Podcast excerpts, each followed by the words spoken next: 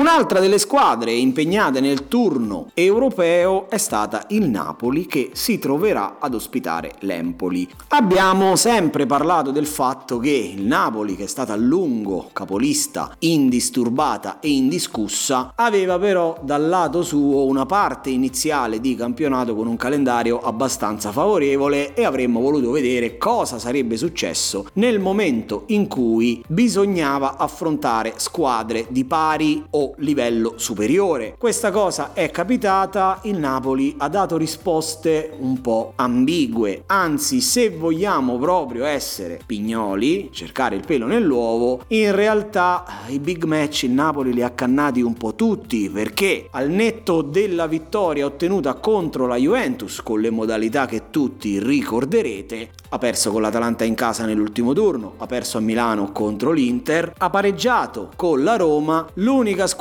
di cui si è disfatto alla Napoli maniera è stata la Lazio, che però come sappiamo era orfana di uno dei centrali titolari e quando gioca Patrick la Lazio potrebbe perdere potenzialmente contro chiunque. Ad ogni modo ci sarà fra una settimana lo scontro diretto finalmente contro il Milan, nel frattempo probabilmente l'Empoli è l'avversario adatto per il Napoli per riprendersi, per ritrovare anche fiducia in se stesso. È stata una bellissima vittoria quella contro il Leicester, il Napoli passa il girone senza indugi e quindi va avanti per fortuna in Europa e io mi auguro di vederlo arrivare quanto più lontano possibile perché le squadre italiane è ora che tornino a vincere qualcosina in Europa. Perché l'Empoli è l'avversario ideale? Perché l'Empoli, a dispetto di un campionato meraviglioso, che sta facendo sotto una guida tecnica eccellente. Adesso Andrea Zoli sta anche dosando diversamente Bairami che sta tornando ad essere il calciatore eccezionale e funzionale che è per l'Empoli. È una squadra che può giocare con la mente sgombra avendo 23 punti essendo lontana quindi 13 punti abbondanti dalla zona retrocessione. Ora va detto che se il Napoli prende sotto gamba l'Empoli la cosa diventa problematica ma non credo che sarà così perché Spalletti sa che vuole arrivare bene allo scontro diretto contro il Milan della settimana prossima, per cui l'Empoli è l'avversario ideale perché è una squadra che si costruisce tanto, ma è anche una squadra che concede, che le occasioni te le lascia, eh, però occhio, è una squadra che poi si risveglia nella seconda metà di gara, è successo anche contro l'Udinese, è andata sotto, poi l'ha ripresa, è una delle squadre che ribalta più frequentemente le partite. Anche qui mi aspetto un po' di bonus, sono schierabili naturalmente tutti i calciatori del Napoli, quelli dell'Empoli forse se avete alternative fareste bene a tenerli in panchina, però occhio perché non c'è Koulibaly, quando non c'è Koulibaly la difesa, ecco il discorso che facciamo anche con Arnautovic, la fase offensiva del Bologna è una fase diversa con e senza Arnautovic, stesso discorso vale per Kalidou Koulibaly, quando c'è il Napoli ha una fase difensiva, quando non c'è ne è completamente un'altra, ma in questa partita onestamente faccio fatica a immaginare un Empoli corsaro al Diego Armando Maradona. Ad ogni modo io parto dandovi il nome del calciatore sconsigliato che gioca nell'Empoli, è un ex ed è Sebastiano Luperto. Occhio perché l'ultima volta che l'ho sconsigliato ha fatto assist nella vittoriosa partita in rimonta contro il Torino, però ecco in questa partita da un lato l'emozione potrebbe giocare brutti scherzi, dall'altro marcare oggi oggi gli attaccanti del Napoli è secondo me per assurdo ancora più complicato di quando c'è Osimen perché sono tutti calciatori, calciatori tutti quelli della fase offensiva del Napoli imprevedibili e che hanno nelle gambe giocate diverse e variegate. Quindi per i difensori dell'Empoli non sarà una giornata da ricordare ecco perché io terrei fuori Sebastiano Luperto il calciatore consigliato anche qui scelgo un ex uno dei migliori calciatori del Napoli sto parlando di Giovanni Di Lorenzo. Come dicevamo, un ex ha festeggiato da poco la centesima partita con la maglia del Napoli, con i suoi baffetti. Dà sempre l'idea del soldato fedele alla causa, è un calciatore migliorato tantissimo in questa stagione, l'Empoli comunque da quel lato, ovvero il lato di Marchizza, soffre di più, anche se dovesse giocare Parisi, soffre di più rispetto al lato, proprio lato destro che è quello di Stojanovic che è un calciatore più esperto, onestamente non so cosa ci fa faccia Stojanovic nell'Empoli, ma tant'è in questa partita. Fra l'altro l'ultima volta che lo abbiamo consigliato ha segnato contro il Verona, in questa partita aiuterà come fa di solito la fase offensiva e potrebbe portare ancora una volta una gioia ai propri fantallenatori.